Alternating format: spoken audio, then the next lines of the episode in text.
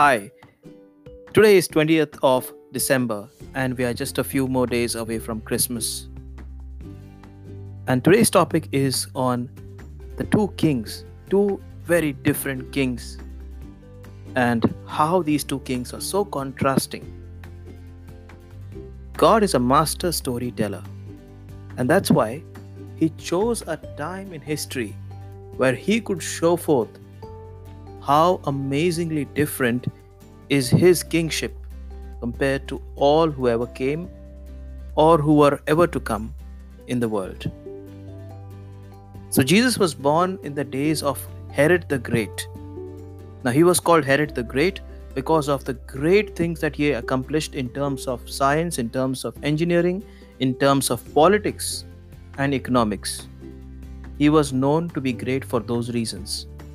And yet, if there is one sentence in which I can accurately describe Herod to you, is that he was as brilliant as Einstein and as evil as Hitler, or probably even more. So, Herod was a king who knew how to cut corners and who knew what needs to be done to maintain power. Sounds familiar? You would just say that isn't that what every person in power is about? No, that's not what it is about. And that was changed by Christ. But still, let us try to understand who Herod was and how he rose to power, just to make sure that you understand the contrast that God wants you to know in Christ. So, Herod was a, a person who was not a Jew by birth. He was not a Jew by birth he was born in 73 BC, and his family was one of those families which was forcefully converted to Judaism. So he was just a Jew by title, he was not a Jew by birth. That's the first point. And Herod rose to power as he was just a governor of Galilee at the start. And then, after due to due to his persuasion skills and due to his politics, he was able to convince the emperor Mark Antony to give him the lordship of the entire Israel. And so Herod rose to power. He was in good terms with all the Roman emperors, with, Caesar, with Julius Caesar, with Caesar Augustus, and with Mark Antony. Now, after Mark Antony died, he made sure that he continued his friendship with Caesar Augustus. And Caesar Augustus was one of a close cronies of, as, as we would say, of Herod.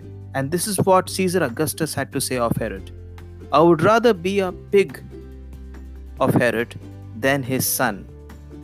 I would rather be a pig of Herod than his son. Now there's a there's a great amount of truth in that. That's because Herod was known to kill his sons or his wives or his advisors had he had he got the slightest of the hint that one of them would betray him. He was a paranoid man a man lustful for power and filled with paranoia. And so he was the one who actually went ahead and killed some of his sons just to maintain power. Now, that was the kind of person that Herod was. He would not stop at anything to maintain his power. A lot of parallelisms in the world today. You will see a lot of so called leaders who are actually following the footsteps of Herod. And now it doesn't stop there.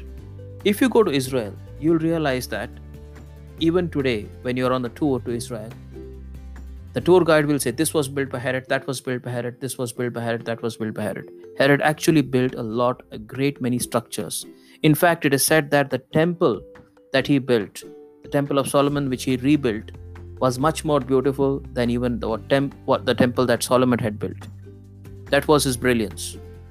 He even built a deep harbor at Caesarea, one of the engineering marvels that even engineers today are finding it difficult to recreate. So that big ships could come and he was able to trade with greater quantities of wealth. And many other structures he built. So he was a brilliant man when it comes to his mind. And yet filled with paranoia and filled with murderous instinct. Now, it is interesting to know that when the wise men arrived, they asked Herod one sentence which shows us what they knew about Herod as well. And why did Herod become even more paranoid? So let's let's go ahead and read that verse which gives us much more clarity. Now when Jesus was born and this is in Matthew chapter 2, when Jesus was born in Bethlehem of Judea in the days of Herod the king, behold wise men from the east came to Jerusalem saying, this is very important. Where is he who has been born king of the Jews? For we have seen his star in the east and have come to worship him. Now, why is it mentioned, Where is he who was born king of the Jews? Because this clearly implies we have come to worship the true king. We know that you're not the one. If, if Herod was the one, then they would not be coming searching for king. Or they would come to Herod's house to worship his any newborn son. But that was not the case because they knew he was not even a Jew by birth.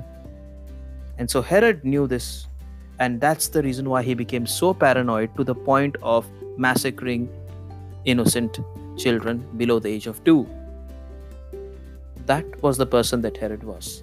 So let's contrast Herod with Jesus now. Jesus was born, Jesus, who is the king of universe, whereas Herod was just a king of a piece of land.